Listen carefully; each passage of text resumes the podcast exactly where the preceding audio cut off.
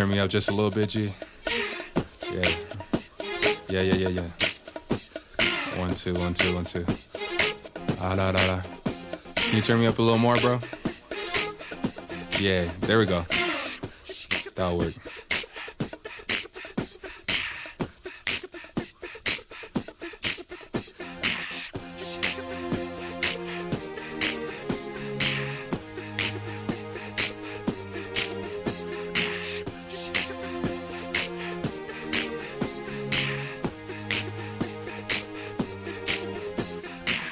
This goes out to all the ones that have been hurt, that have been affected, the women especially. The dudes of the chicks and friends of the chicks also apply. Love Stone. I think that she knows. I'm talking way back when, from my first crush to my current lover. The older me would be saying sorry. I apologize now because I'm no longer a sorry person anymore. I've grown up. I'm talking about that first girlfriend. We dated for three days and I made you cry after that because I said you weren't from the ghetto. While Colorado hasn't had any ghettos that get on the level of inner cities of California, New York, Illinois, etc., I am aware that everyone has their own definition of ghetto.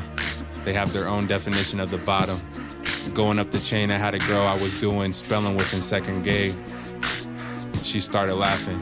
I made a face that she stunk and she said she would go to the bathroom. She came back all mad. I wasn't trying to hurt you. We're all human. Don't think you talked to me the same, if ever, after that. My first big crush was in third grade. She was Latina, Puerto Rican, black. I think a mixture of hella different races. I remember I teased this girl and we did all these projects together. She probably remembers it was all good until I admitted I had a crush on her. After that, it got mad awkward and she never hollered at me again. She was mad shy and real cute, so it's no wonder why she backed off. Make sure a girl is the first one to portray her feelings to you first. Had another bigger crush in fourth, fifth grade. I swore I was in love, and maybe I was crying over spring break listening to Mario's Let Me Love You. I was whack and was scared of rejection, so instead of approaching you like I did the first crush I had, I always used messengers to tell you how I felt. I was the one that put your coat in the toilet, by the way. I just wanted your attention. There was one day, your last day, where you had enough and told one of my messengers that you would be standing right there. And if I had enough guts to tell you how I felt, who knows, but I was such a pussy. I climbed up the slide and just looked at you, and I couldn't bring myself to tell you how I felt. I felt inadequate, so I let you leave. The next year or so, I hoped you would come back because you moved. I gave one of the messengers close to you Valentine's Day cards and messages hoping they get to you. Never did. Another chick, she went over to the UK now, but back then she didn't believe in God, and Pops had to raise me on that. It doesn't matter as long as she doesn't believe in the devil.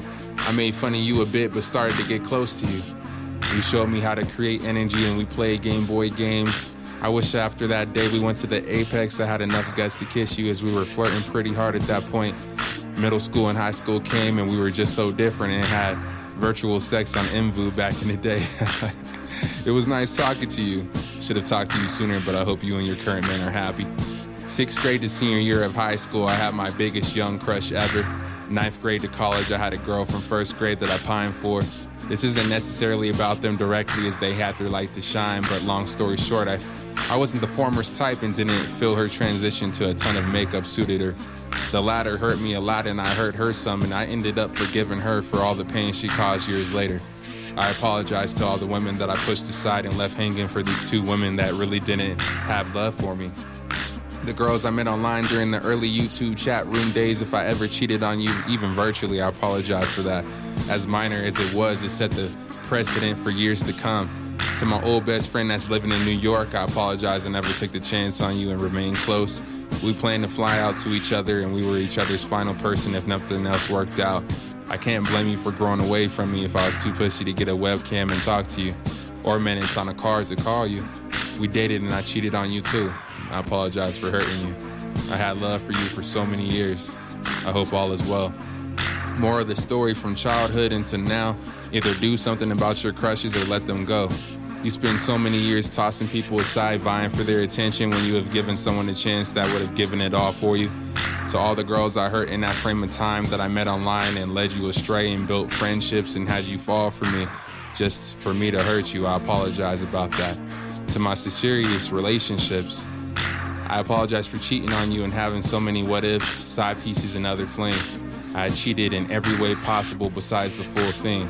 What happened on Friends, I couldn't stand this shit, but I couldn't really blame Ross. That was that Candace shit. I spent so long wanting to say that on this song because I was immature. I hurt you so much and thought we fought a lot, so I'm thankful you you found me. I'm thankful for the journey, and though I realized what I had done too late and you stood me up, I get it. Thank you for it all. For that last one I showed up in court, thank you for it all. The girls that I met between that ex and who I'm with now, thank you for it all. It was pivotal. I wouldn't be where I'm at today if it wasn't for you. The reason for the beat change is life goes on. At times it goes slowly, other times it comes quickly. I said I love you to so many girls and had so many flings, I spread myself thin. Really, it was my lack of connection to my mother, and I tried to fill the void with whatever I could. Girls were the greatest drug for me. It took me a while to get over myself and either man up and make a move or to see that a woman is a person. And this addiction of escapism from looking at pixels on a screen never really helped me to perceive what a woman is here for. To all the girls at camp I didn't make a move on and didn't take further, I apologize. To the women that had a man and wished I would come and get them, I apologize if you had those expectations. I was a coward most of my years with that. There is one thing I was a man of honor about. That regarded being the only time I was still a girl away from her man is if I felt I was adequate and able enough to do the same, if not better than him. If not, what was the point? I've done my dirt and have influenced cheating and encouraged behavior that wasn't just win in a relationship.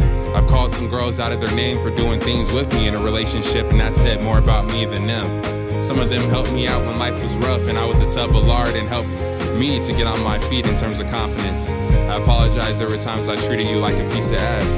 When there was mutual attraction, however, you can't help me at my lowest and not expect me to show attraction to you when I come up.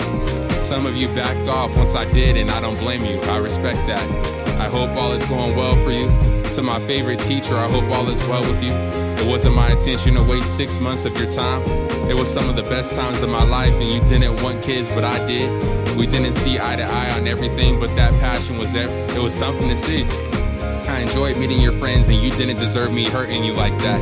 I was just told something and held on to something that I should have let go.